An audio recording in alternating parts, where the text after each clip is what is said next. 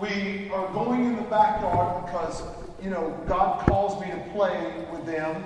And even when I don't want to, so I go out there and he comes downstairs. He's like, Dad, we're going outside. I'm like, okay, we're going to go. And he comes in and he's got a uniform on.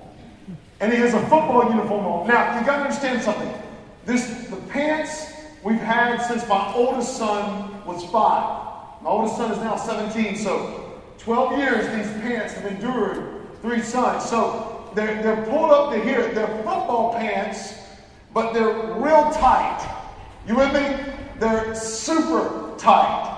That which makes him look super fly, by the way. And so, and has a stripe here, and so he comes out. I wish I could tell you, he's got a jersey on. It's a kicker's jersey, which is interesting, but he's willing to play, and he's got shoulder pads, and he's got a helmet. Now the helmet, it's just like he put a Volkswagen on top of his head because his head. So anyway, he he he said, Dad. He comes up to me, and says, Dad, your job is to take these bubbles and your job is to blow the bubbles. I said, What? He said, I've got to come out. So I said, What do you mean? He says, He had his sister's um, speakers and boombox, and he, and he took the phone and he put it in there in the speakers, and he has his walkout song. Now we're talking football, and he has his own walkout song. So he had, he goes up there, and this, I'm not lying. I am not lying. He sets up the speakers and he, and he cranks up the song, and then he has me take this and, you know, blow bubbles. So my job is to stand there and blow bubbles. I'm good, by the way. It's called reusing recycle. And so I'm blowing bubbles as he walks out to his song. Would you mind playing the song while I blow bubbles? This is his walkout song.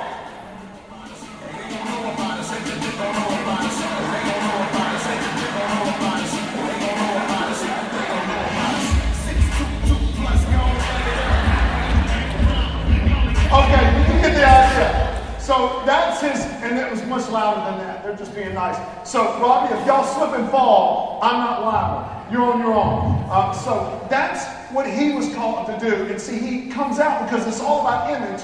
It's all about bling. It's about that. It's for him, whatever he sees, you got to understand something these kids, they cray cray. Whatever they see, they do it right now. And he has no concept of time saying, oh, I'm going to do it uh, when I'm 18. No, no, whatever he sees, he does right now. He does right now. And so if you've got one of these, which you should have, you will see in the middle that Rebecca Pollock did, by the way, Jeremy, she's way better looking than you, and I'm way smarter. And you know that. Um, God just wanted to show you his grace and mercy and give you a wonderful wife. Uh, Jeremy Knuckles, you're in the same boat, so don't sit there and judge him because you're in the same boat too. Um, so he says, Your opportunity is now. So here's what the Lord laid on my heart. For the next couple weeks, we're going to look at the passages where Jesus says now. Now, see, some of you are in school, you're like, well, when I get out of school, I'll just make money and then I'll be some. No, if God, if God wasn't going to use you in four years, He didn't already take me on to heaven. God wants to use you now. Some of you that are older in this room, can I get a witness? Oh, come on, we ain't in no Presbyterian church, all right? Uh, you, you can get a little loose because I know how you were with your disco ball. So don't, don't look like you wasn't all free and all that. I know about you. But your opportunity is now. You haven't served your time. If you had served your time, God would already called you home. It makes me sick when I hear some people, I'm older. Well, I did my time for the Lord. It's somebody else's time. No, if God was done with you, He'd say, Come on home. Your opportunity is now. Your opportunity is now. There, we have something to do right now. And the Lord showed me that what happens when He comes on the scene, here's what, oh, by the way, all the notes are online so you can get real spiritual. SummitCharleston.com, you can go to the Facebook page, and all on there, Summit Charleston. What we think we should do next, and what Jesus thinks we should do next, is usually 99.999% of the time different. Watch, I'll show you. Lord, bless this word, just like you blessed us with salvation by your grace and your mercy. Open it up and make us real today, Lord, because we need you. Matthew chapter 3. You don't even have to turn far in the New Testament. Matthew chapter 3. Boom, shakalaka, and you're there. All right, so Matthew 3, verses 13 and following. This is the baptism of Jesus. I'm not going to talk about open heaven. You can go to Bethel. You can see open heaven. I've already talked about open heaven. We have an open heaven. If you don't believe in open heaven, then we got problems. We'll start back later on and do it. But here, verse 13. Then Jesus came from Galilee to the Jordan to be baptized by John. I, I love John the Baptist because he's a lot like me in the sense that, not that he's, he's way more spiritual than me, I don't mean it that way. I just mean he's a lot like me because he starts to question, question things. And I don't know about you, but I question a lot.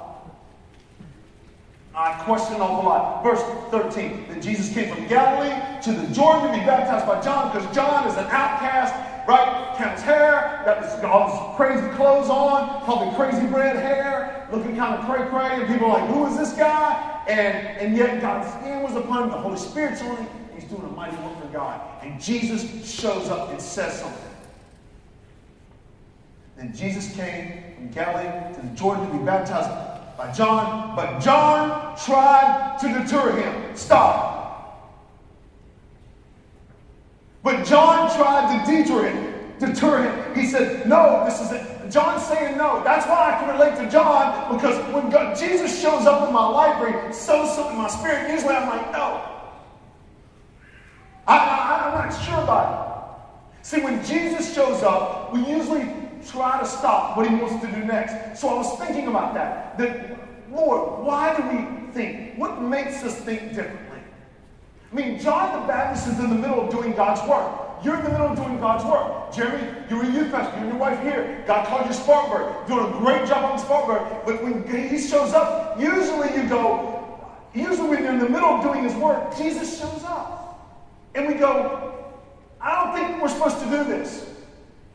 Jesus says, Baptize me, John. John has the Holy Spirit. Go back and read the Bible, you'll see. And Luke has the Holy Spirit. And he's like, no. What makes us think that way? I'm going to give you two thoughts. You ready? Here you go. If you're taking notes, here we go. First thought. The first thought is our unworthiness. Come on now. Our unworthiness can trick us or trick our thinking and trusting Jesus to move right now.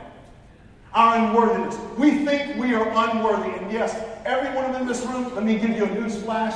You are unworthy. But I'm tired as a pastor of hearing people say, I just don't know enough about the Bible. Or John, I'm just, I got thin in my life. I'm just not right. Let me tell you something. If that was the case, I should never get up here and preach. I should never get up here and pastor. I should never be walking and be accountable for your soul. I should never do that. It's because Jesus said so, I do it.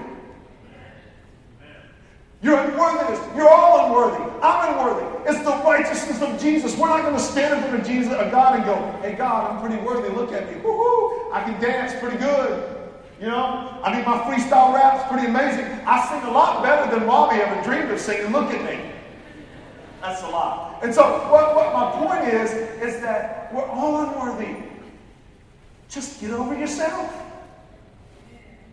I mean, we, we, the problem is you say, but John, unworthiness makes me seem less than. I would say this if we always focus on our unworthiness, then it, I think we're moving from selfless to selfish. Deter. I want to give you what this word means. It, it's, a, it's, a, it's, only, it, it's only used one time in the Greek New Testament. Once, Jeremy Pollock, one time. One, one. It's an interesting word. It, it, uh, one translation, New American Standard, which I love, uses the word prevent. Jesus was trying to prevent it. It's a, it's a word that means this. Dia, clue, it means this. Dia means through, in or, in or out, means this through, and it's the idea of hinder. So when John the Baptist, what he was saying was, Jesus, I'm hindering you from moving through. I'm hindering you from moving in. I'm hindering you from moving into this place that you're supposed to be. I am hindering you. He is preventing him. That's the word, preventing. And listen, I'm not running John the Baptist down. Now I look up to him. But here's a man of God, a great man of God that God wants us to learn from today. When Jesus tries to move now, our unworthiness always says no. We try to prevent and deter Jesus because there's this wall of I can't because of I'm just not equipped or enabled or whatever you might think that is. I want you to know what the Lord showed me. John said this from a place of humility. I'm, I'm, i remember what the Lord showed me because I wrote this down. Not willful disobedience. He genuinely thought he was out of line. Look what it says there in the verse. He goes, I need to be baptized by you, and do you come to me? Jimmy Knuckles, God's telling you to plant church? God's telling you to take that major when you know that you have hardly any motivation. Listen, if God's called you to biochem and God called you to it, your flesh hates biochem. But the closer you get to Jesus, the more you will do biochem. The, the more you walk away from Jesus, the less you will fulfill what God has called you to do. See, we're the total opposite in the flesh what we are in the spirit. Can I get a witness on that? If God gave you the gift of mercy, when you were in the flesh, you were the most unmerciful person in the world. All you people that are in here, nurses, are going to be called in nursing, you have the spiritual gift of mercy. But when you are walking away from God, you are the your favorite word is get over it. I'm sorry your bone is sticking out. Sorry. I'm hungry. And walk out. I mean, we're the total opposite in the flesh what we are in the spirit. So it's not that he was going from this selfish place, he just felt genuinely un- unworthy. But I love what David said on Thursday night, I mean, Wednesday night, which reminds me always, always, you know, talking about Isaiah, Isaiah saw the Lord, and, and, and the glory filled the temple. And, you know, worship has always existed. Worship doesn't just happen because we show up. It's always taking place which gives us great comfort for those of us who have no believers that have died and gone to be with Jesus. They're alive in Christ because Christ is alive. If he wasn't resurrected, there is no resurrection. And he's alive, and so they're worshiping God. Worship happens. We're just right now doing that will be done on earth as it is in heaven. We're just joining in what's already happened. So don't think all of a sudden God is worship because we show up. So, but what I noticed this, uh, so I'm asking God, so what, what do I do? What do I do? How do I, how do I change my unworthiness? Because I'm always thinking I'm unworthy. I don't know about you. Whenever God asks you to do something, you always feel unworthy. It's the arrogant people, I got this. Listen to people you are. You get ready to fall, right? Pride coming for the fall. Because they have no idea. It's just like people, I can sing, and their pride says they can sing, and you and I both know they sound like a barking dog dying. I mean, they are awful. God called me. No, God doesn't write music like that. Cynical. Awful. Oh. You know, so they probably come for the fall. And so what happens is, so how do I do it? How do I get past this? This is what the Lord showed me. This is what the Lord showed me, Jerry Pollard, so you get your mind right with the Lord today. Glory, hallelujah. Yeah, see, they ain't in you because they know you. And so what I'm saying, listen, here's what we need. This is what the Lord showed me. Walking with Jesus he says, I'm trying to deter you, preventing you. I'm preventing you, Jesus. I do not need to baptize you. You should be baptizing me. What are you doing, Jesus? No, no, no. You're putting me in this place of authority, but you're the authority. I shouldn't do this, all this other stuff. Here's what walking with Jesus is like. Keep your finger there. It's going to go up on the screen. You can write it down in your Bible, on your notes on your phone, or on your iPad, or memorize it. Luke 9 62. Jesus replied, no one who puts his hand to the what, saints? Plow. And what? I didn't hear you. Is fit for the kingdom of God. Walking with Jesus is like putting our hands to the plow. And the Holy Spirit, as soon as the Holy Spirit brought the scripture to my mind, he said, John. I said, Yes, sir. He said, John, the one thing the Holy Spirit showed me about a plow is this a plow is pulled, not pushed. No, you didn't hear it because that was really good from, from the Lord. Now I'm going to go to my amen corner over here. A plow is pulled, not pushed. You don't take a, a plow and you push it. You're not here saying, God, come on, let's get going. Let's get going, God. Come on, show up, God. Make this thing happen. No, we put our hands to the plow, and the Spirit of God says, Come on, follow me. And all of a sudden, we put our hands to the plow, and, and wherever God leads, He is tilling the ground before us that our feet set on, and we plant, and we water, and God does what? Somebody's shouting today. And the Lord is giving the increase. We are pulled, not pushed. What does that look like? So I'm going to explain it in only the way John Davis can explain it because I'm so simple y'all are so smart, I can't understand all this. The Spirit leads me more than I lead me. Because of this, we have access to the Holy Spirit's power. Here's what it looks like the power of the Spirit manifests when the Spirit's power connects us with the movement of the Spirit's power outside us. Here's what I mean I've got my hands to the plow. The Spirit of God is over here in a place, and He's working. He's working. And so you put your hands to the plow, and God says, Go get this degree. Or God says, Don't take this job. I'm called you into these circumstances. Or you're struggling with missions.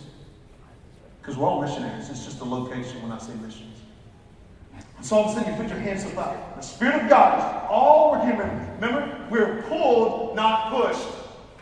So all the Spirit of God is working. He's already working in the hearts of people over here. And you have no idea. You have no idea where God's got you. You just put your hands to the plow and you don't look back. I can't go back. I'm glad for my experiences sometimes. I'm glad for my home sometimes. I'm glad for where, but God's called me to this plow, and sometimes I really want to go back. But the pull of the Spirit, the more I, spend time with God, I can't go back because He's pulling me closer to Jesus than He is my dad. So the Spirit of God is moving there, and He's moving in me, and He's pulling me. And when I get to the place that He has plowed, then the Spirit's power shows up, and God begins to redeem people in a mighty way and saves them from the very pit of hell because you opened your mouth and loved those who weren't loved. That's what I mean. Father God of the Right now. That's the first thought. The first thought is our unworthiness can trick us from moving and following Jesus now. Everybody got it? What's our first thought? Our what? Our what? Yes, our unworthiness. I don't want to hear any more from anybody in this room. I'm making a blanket statement. I don't want to hear, I don't know enough Bible. I didn't know enough Bible to pass, but I want to tell you something. When I put my hands to the plow, I couldn't say no to the Spirit. Because it's not about how much I know, it's about how much He knows. And it's not about how much I can trust myself, it's how much I can trust Him. So just go ahead and get over yourself. If God's called you something, get out over yourself. Put your hands to the plow and let the Spirit of God pull you. But John, I just don't feel pulled. The reason why is because you date somebody's pulling you away from Him. You know I'm telling the truth to shame the devil and you're in a job situation that God didn't call you to, but the finances were very good. But see, here's what happened. You believe the boss owns the cattle on a thousand hills instead of Jesus. And you believe that, that you believe that getting this, and so you dedicate your body to some sport, you dedicate your body to something more than Jesus. But see, when Jesus called you to that plow of that sport, then you're willing not only to dedicate your body, you're willing not only to dedicate your mind, you're willing to lay down your life because no greater love exists than a man lay down his life for another. Somebody not hearing me today. I don't, I don't know. Maybe, maybe, we'll get it. All right, so here's the second thought. You ready? This is good. I, you feel like the Lord spoke to me or no? Okay. All right, here we go. Second thought is we don't know what Jesus will do next. First thought is our unworthiness tricks us. Second thought is we do not know what Jesus will do next. Look there in the passage in Matthew chapter uh, 3, verse uh, 14. But John tried to deter him. We already talked about prevent and what that means. Tries to stop him from moving, peering in and through and in a place saying, I need to be baptized by you, and do you come to me? Unworthiness language, unworthiness language, unworthiness language. And Jesus is like, I'm not worried about your unworthiness. I'm solving that at the cross. I'm worried about your obedience. Verse 15, but Jesus, let it be so what? Let it be so what? Let it be so what? Your opportunity is now. Right now. Well, John, I don't have a degree, or John, I need to get myself right, or John, I just need a new job, or, or John, if I, you know, if I wasn't in this bad relationship, or, or John, your opportunity is now. Quit waiting for God to fix it when God is fixing you. See, we, we don't know. Let's just be honest. We don't know what God does next. We're not prophets or not fortune tellers. They're just, they're, there's people that hear from the Holy Spirit where the Holy Spirit is plowing and they follow. And yes, so it is futuristic. Yes, God says, if you don't get right, this will happen. Or God says, hey, we want to bless you and encourage you if you go this way. Because the Spirit of God is saying, this is what's happening in the future. So, yes, they do know future things. Prophets do know future things. But if they're not fortune tellers, they only say what the Spirit says. Isaiah 55, y'all remember this passage? Very popular. If you've grown up around Scripture. Isaiah 55, 6 through 9. Seek the Lord while he may be found. Call on him. I love this. While he is near. See, there'll be a day when he's not near because when, when God begins to bring judgment and revelation, he won't be here. The church will be pulled out, and then all of a sudden, literally the Antichrist will be reigning. God will not be near. But then when he comes back and he is near, then there'll be judgment, and there'll be literal hell to pay. Let the wicked forsake. This is how you. This is how. Uh, this is how you call on him. Let the wicked forsake his way, and the evil man his thoughts. Let him turn to the Lord. I love this part. And he will have mercy on him, and to our God, for he will freely pardon. God is longing to give us mercy. The reason why people don't come to God is because they're afraid of judgment. But God says, "I'm not going to judge you. I'm going to give you mercy. I'm going to freely pardon you. I want to set you free. It's better for your life to be walking with me than you walk the way you walk." Oh, but John, I've got all like, I know that there's no God. I know that there's no God. What intellectual dishonesty. If you knew everything about everything, then you can say that. But if you don't know everything about everything, then you can't say there's no God. You can just say, I don't know. Verse 8, for my thoughts are not your thoughts, neither your ways my ways, declares the Lord. And then he says, here's the gap. For as high as the heavens or as the heavens are higher than the earth, so are my ways higher than your ways, and, and, and my thoughts than your thoughts. There's a huge gap, and the only one who can cover that gap is the Spirit of God. There's a gap between my thoughts and the gap between God's thoughts. But 1 Corinthians 2.16 says, 2.16 says, we have the mind of Christ because of the prophecy of Jesus when he said in John 16 that the Holy Spirit will remind us of everything that he's saying the Holy Spirit will become the very mind of Christ for us. Holy Spirit will tell you and I. The Holy Spirit will fill in the gap. So the truth is, the second thought is the reason why we don't act now, the reason why we don't do those things now, the reason why we can't really think like God now is because we don't know. We have to depend on the Spirit. And it's okay to say, I don't know. But I but I don't know doesn't mean you don't go. I don't know means I just don't know what's going to happen. Because God has already said, go. Make disciples of all men. There's a gap, but he feels it. So here's the mega question. Are you ready? Robbie, I need you to come play for me, man. I need some, I need some just prophetic music. Here's the gap. The gap is this. Here's the big question. Here's the million dollar question. Y'all ready? Million dollar question. Here, here it is. What if I don't have a clear word? What, what if I don't know what to do next? What about, I, just I don't know what to do? Here's what's amazing, amazing about Jesus that God is going to tell you today. God's going to tell you today. And I'm going to explain. Here's, here's what I'm going to say. What if you know what to do? Here's how, what you do. When you don't know what to do, when I don't know what to do as a pastor, what do I do next? I've got this whole campus I'm responsible for, Lord, spiritually. I, it's just Betsy and I and Michelle.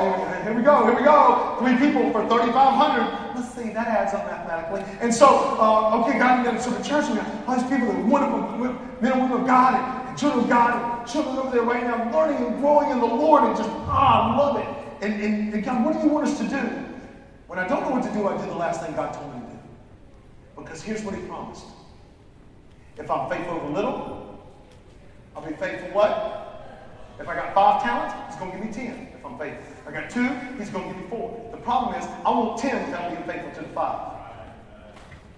You know, we all want, well, I want all this stuff. I want all this. Listen, it will happen. It's not going to happen without it. Here's what I want to show you. All right, this is really interesting. So, what do you do when you don't have a clear word? Today is what I want you to choose to do. We're going to live for the glory. Yes, we're just going to live for His glory. What do you mean? Get ready to unpack it. There will be, I love what Stephen Verse said, there will be a lot of ups and downs from where God is taking you from to where God is taking you to. Let me give you an example. Genesis 12. God told Abram, what did he tell him? Come on, look at me for my scholars down here in the front my two Jeremys. What did he tell Abram? Go to the land I will what? That's right, show you. Wouldn't it be nice if God just showed you up front? It ain't gonna happen. Forget my English. Never happen. Why? Faith. So God says, I'm gonna, I'm gonna show you the land I want you to go. Okay, God, I'm going. Right? Right, so, um, so I'm going. I'm going with the Lord. I don't know where he's to lead me. I have no idea. I just discovered Okay? I'm so good. You know what I mean? And so I'm going, but here's what happened. Look at verse 10, Genesis 12 10. Shoot, it's going to be up there. I'm hoping, maybe so. Yeah. There was a what, saints? What? So God showed you to a place of weakness. Nice way to put it. God, you put me where? I thought I was going to be living at the beach, at the big house, or on the slopes, or millions of dollars. And God took Abram to a place of famine. Did anybody read that today? God took you to a place that's beneath you. He's left the land of Ur, the Chaldeans, a very successful, his name, Abram, right? Exalted father. I mean, he's, he's this guy. He's this guy's already exalted in his name. His name meant something in his land. And now he's into a place where he's a nobody and there's a famine. And people have messed you up and done you wrong and been in jobs and been in grades and been in college and left home to come to school. And you're in a place of what seems like famine. We go through famine so we can know that there's a God over the famine. there's a God who's in control of the bad and not just the good.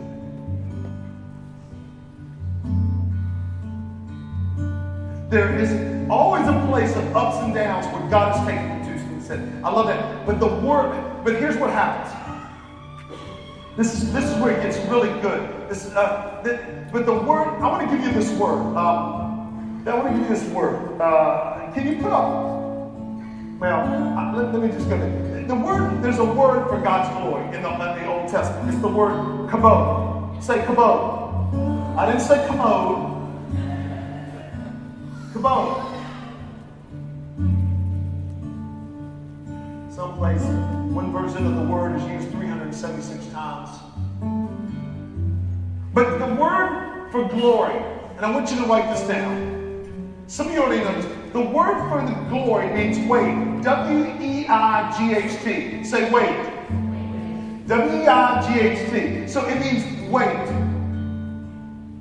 It, it carries this idea of abundance, uh, honor, glory. It's from the root word to be heavy, to be weighty. But when you begin to live for God's glory, because you're living and believing that Jesus is going to do something now, when you begin to just say, God, I don't know what's going on and I don't know what's going on around me, but I'm going to live for your glory. I'm going to look for your glory because Jesus, you are the glory of God. You're the image of the invisible God. You are that glory. And I'm going to live for that. And here's what happens. Then all of a sudden, hope begins to well within you. Let me, and I've taught y'all this, I'm going to reiterate it. Hope is the idea and vision that God gives you. Faith is walking out what hope, what you see in hope. Faith is not what you see. Faith is the evidence of things unseen. It's the walking out of the hope. The hope is the picture. The faith is the action. See, when we encounter, when Jesus shows up, and ask us to do something now, the first response is we are weak, I don't know. Remember our second thought? We don't know his thoughts. Remember the first thought? We're unworthy. We, we, our response is we're weak. What about Job? When God showed up to Job, God, uh, uh, uh Job was I'm just going to shut my mouth. What about Philippians 2? When, when God shows up, every knee shall bow in heaven and on earth and under the earth, and every tongue shall confess that Jesus Christ is Lord to the glory of God. What about Isaiah 6? God shows up and he says, Man, I am going to explode, ruin. It means in Hebrew to come violently undone. How about John the Baptist here in 314? No, I can't baptize you. I'm in a place of weakness, Jesus. I'm not weak around these Pharisees, these religious elite that think they know everything, and they're just, they're, they've got you all wrong. And all of a sudden, hope begins to come in. When you're in a place where God shows up now, because you're going to need Him now, because what He's asking you to do, you can't do. That's why He's God. He's going to put you in a place of such weakness that if He doesn't show up, it will not happen. And then all of a sudden, this is what it means. Romans chapter 4, verse 18. This is going to go up here. You get to see this picture of Romans 4 18, what Abram uh, goes through. Against, I love this passage because when, when, when Abraham's, he begins to see really what God's going to do. Uh, Romans 4, verse 18 says this. And I love it. Against all hope. Against all hope. Remember, Abraham had a promise he was going to have a son. It took a quarter of a century for it to come to happen. A quarter, 25 years, family. 25 years for what God said and what God did. Gap. But see, here's what he knew. He kept longing and living for the glory of God. So when you don't have a word and you don't know, here's what you do. You live for his glory. His glory means wait. W-E-I-G-H-T. Against all hope, Abraham in hope believed, and so became the father of many nations. That's why his word became Abraham. See, hope, I love phrase, hope is always strengthened by resistance. Uh, you don't get stronger without resistance, right? You don't get faster without training fast and being explosive. You don't get better at wrestling like that because without resistance. Yeah, hope does not get stronger without something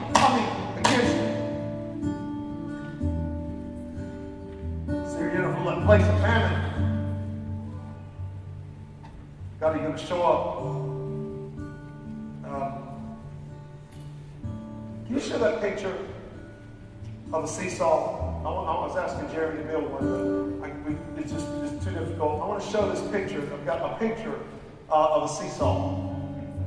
And you see, you see us on that side, and you see the world on this side. Now, what I mean by that is, life is kind of like a seesaw. You got God telling us one thing, but we're over here on the other side. And I, I wish I could demonstrate it. Steven Furtick, he, he, had a great, it was a great illustration. I mean, it was really, it was phenomenal. So if I had a seesaw, I could actually get people to come up and I would say, okay, this person represents the facts. The facts are you're making a D or a C, and God's asking you to be in this degree program. The fact is, you don't have enough money, but God is calling you. The fact is, God's saying, yes, we're all missionaries wherever we live, but I'm asking you to go here. Remember, your hands to the plow, He's pulling you, and then all of a sudden, you go, I don't have money. The facts, facts weigh you down. Uh, you know, business world is wrong. I'm sorry. You're in the MBA program, sorry. The facts don't always tell it all. I just, I just had a friend on Facebook. He was supposed to die. He has uh, uh, cancer in his pancreas. He was supposed to die last year. He's supposed to die in 2013. Well, the last I checked, it's the end of August 2014. And he's not dead.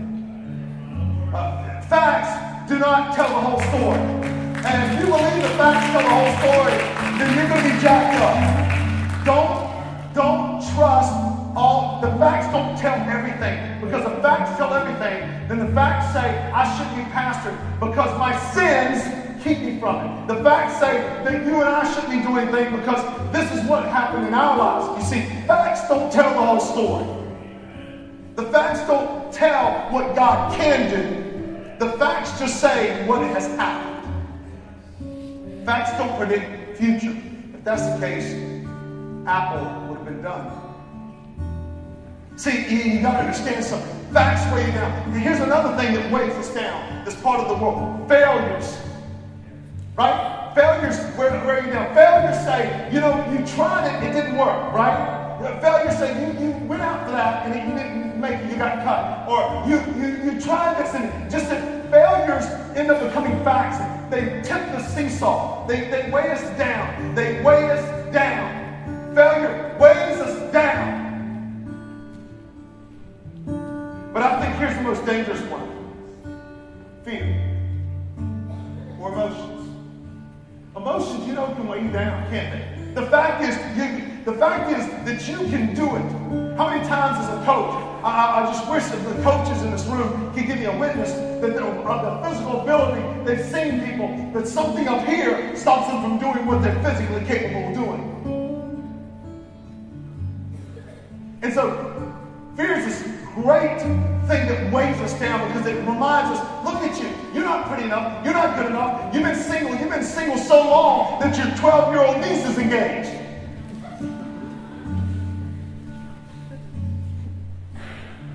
You see, you can't live by facts. And you can't live by failed relationships and jobs and whatever else, or failed classes, or what. You can't live by that in Jesus. Be stuck in the 10th grade for all y'all know that I failed 10th grade. Hey. Fear just makes seesaw go this way.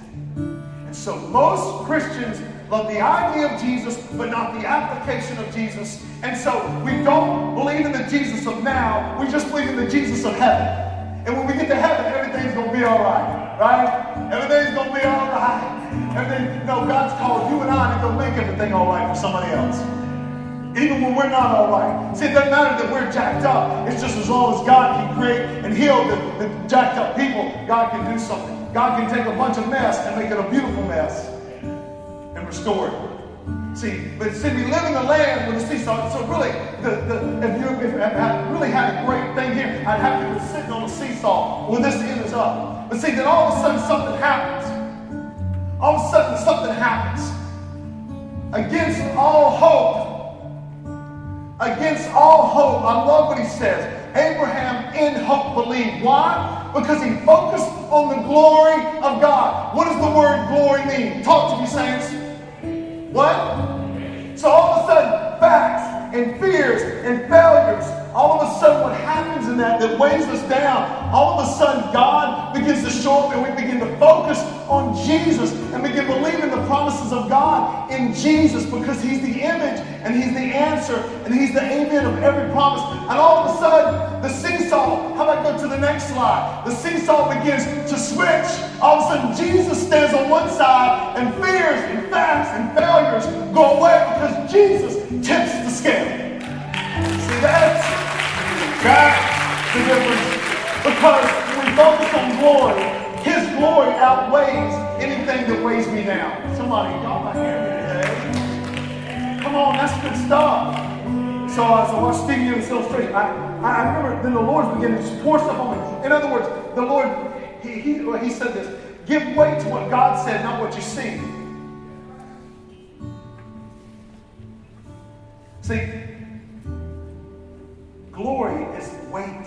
It releases and frees us through the Holy Spirit. That's why where the Spirit of the Lord is, there's liberty. Uh, listen, that's why that's why we're weighed down in our sin. And the fact is, we're all sinners. The fact is, we're all failed. The fact is, we're all fearful. Romans 3:23 says this: For all have what? And fall short of the what? Because that glory is a massive weight. It is a massive weight that we cannot attain. And so we've all fallen short of that weight. Come on, this is really good, somebody.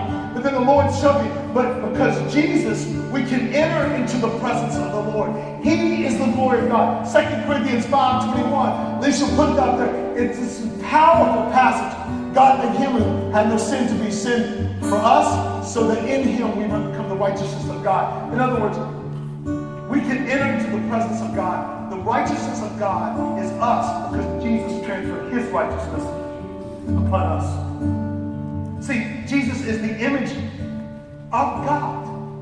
He's the glory of God. He's the weight of God. So when He comes into our life and we're weighed down and our lives are beat down, and He gets on the other side of the seesaw, and boom, our fears go, go away. They don't carry as much weight. Our failures don't rule our lives. The facts that don't, don't hold us down and say that we can't. We start believing that I can do all things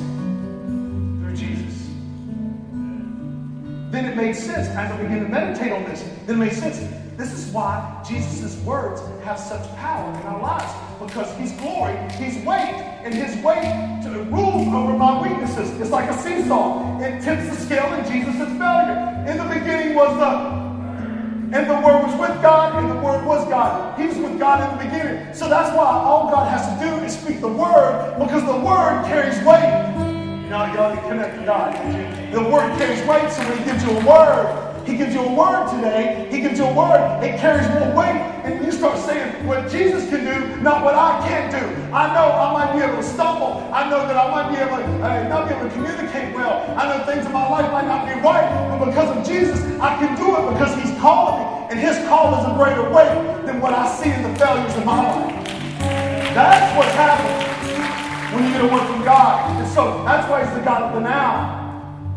2 Corinthians 4 6, and you put this up, I love this in the ESV. I, I love this. Uh, put it in NLT, which is fine. For God who said, Let light shine out of darkness, made his light shine in our hearts to give us the light of the knowledge of the glory of God. In who? In who? The glory of God is in the face of Jesus. Every time Jesus speaks, there's weight.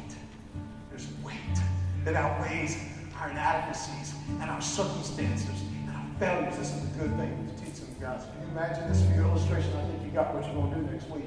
You know, and you get all this. This is so good. So he gives weight. Jesus' words have weight in our lives. That is why. And then the Lord began to show me all this. This is not something I got from somebody else. The Lord showed me all. I got the illustration from Steven, but the, the Lord showed me all this poured into me. Then all of a sudden, this is why the angels and creatures bow down when God speaks. Look at Revelation uh, 7, 9 through 12. Look at it up here. This is so good. Like the Lord was just pouring stuff. I couldn't even, I couldn't even keep up. The Holy Spirit was giving so fast, it was like a fire hydrant in my mouth. Someone get a visual. After this, I looked, and there before me was a great multitude that no one I love this. This is what's going on. All your, all your family members that have died in Jesus, come on, somebody. Come on, they're alive. They're alive. I know you might not feel it, but the Bible says so, and He cares more weight than my feelings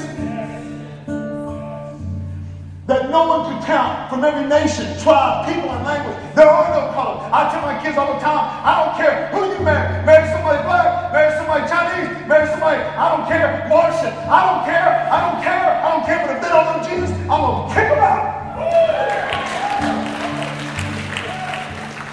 They're there, there's the door. That's what I'm saying. I don't care.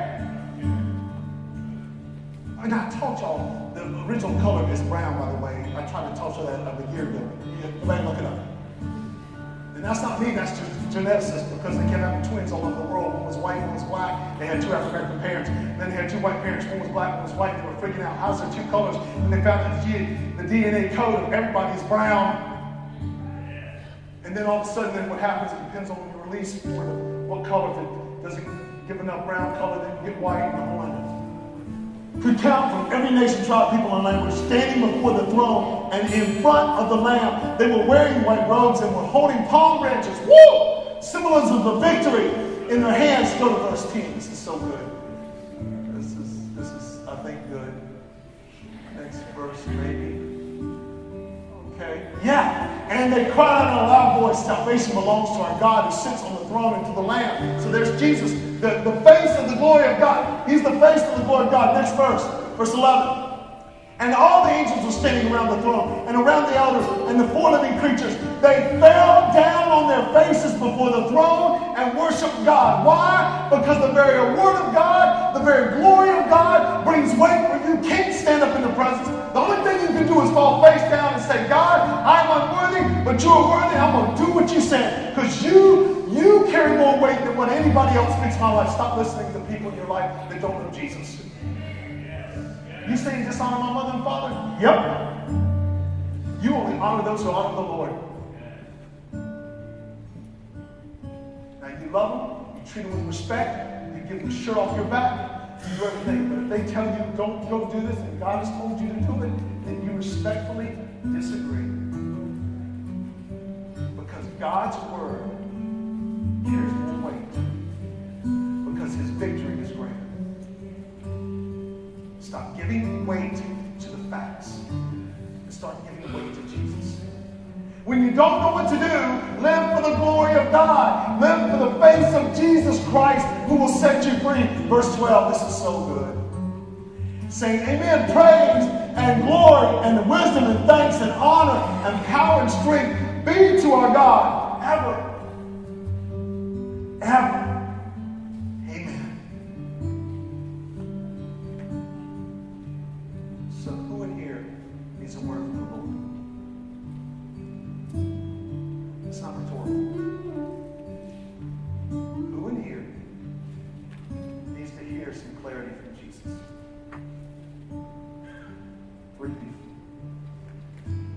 God's going to speak.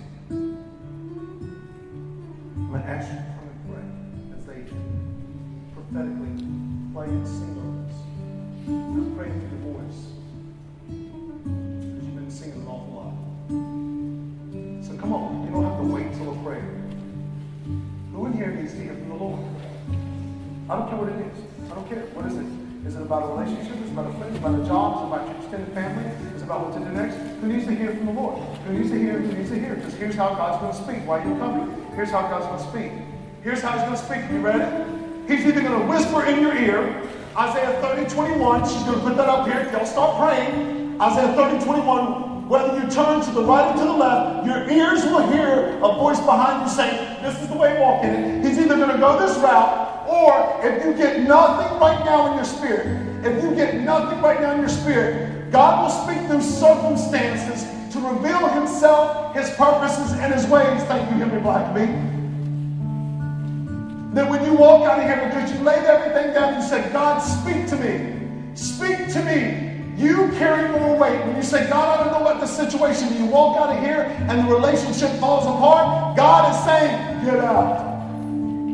It's making it very clear. What about that job situation? Should I get that job or not, God? And all of a sudden the door closes. God is saying, no. Well, John, that's, that's just mere fatalism. No, no, no, no. Fatalism means it's going to happen, and I can't do anything to change it. But the sovereignty of God means that God is in control of everything, and He can do anything to change anything. That God will speak to everyone in this room. Stop giving weight to the facts and your fears and your failures. Just stop giving weight. I don't care what you look like. I don't care if you're not academically smart enough. I don't care if you've got $300 million in the bank. I do not care. Listen to the Lord. And when you don't know what to do, the glory of God, Jesus, the face of the glory of God, we just showed you in Scripture, will tell you what to do. Live hard for His glory and his glory will begin to outweigh everything and anything that's not of God into your life, and you will begin to follow and hear Him clearly. The problem is not that you have too many voices. The problem is that we give too much weight to the wrong voices.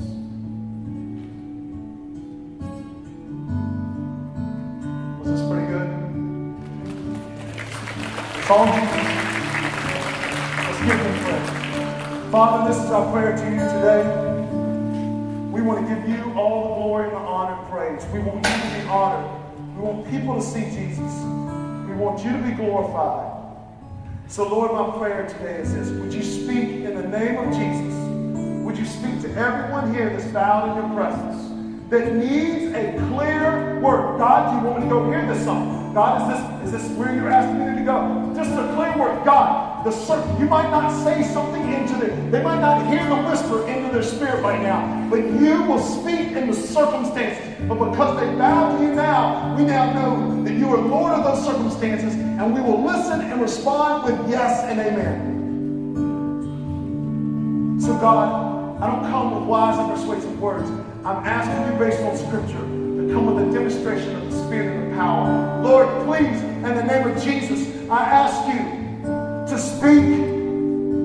You said, and I quote, call to me and I will answer you and tell you great and mighty things you do not know. If you seek me, you will find me if you search for me with all your heart. Lord, you said in Hebrews chapter 4 that we can boldly come to the throne. We can boldly come and receive grace and mercy to help us in our time of need. This is a time of need. I believe you're going to answer. Not because I'm prayed up or not because my sins are not much, but because of the righteousness of.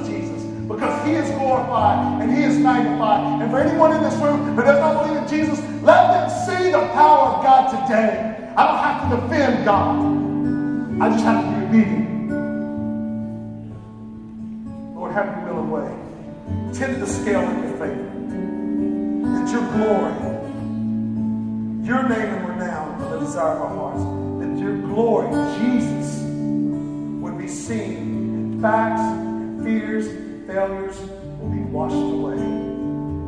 Because we can trust you and you are good. For those that don't know you, I pray that their hearts that call upon you now and say, There's no way I can stand in front of a righteous God. I'm, I'm, not, I'm not sinless. I am sinful.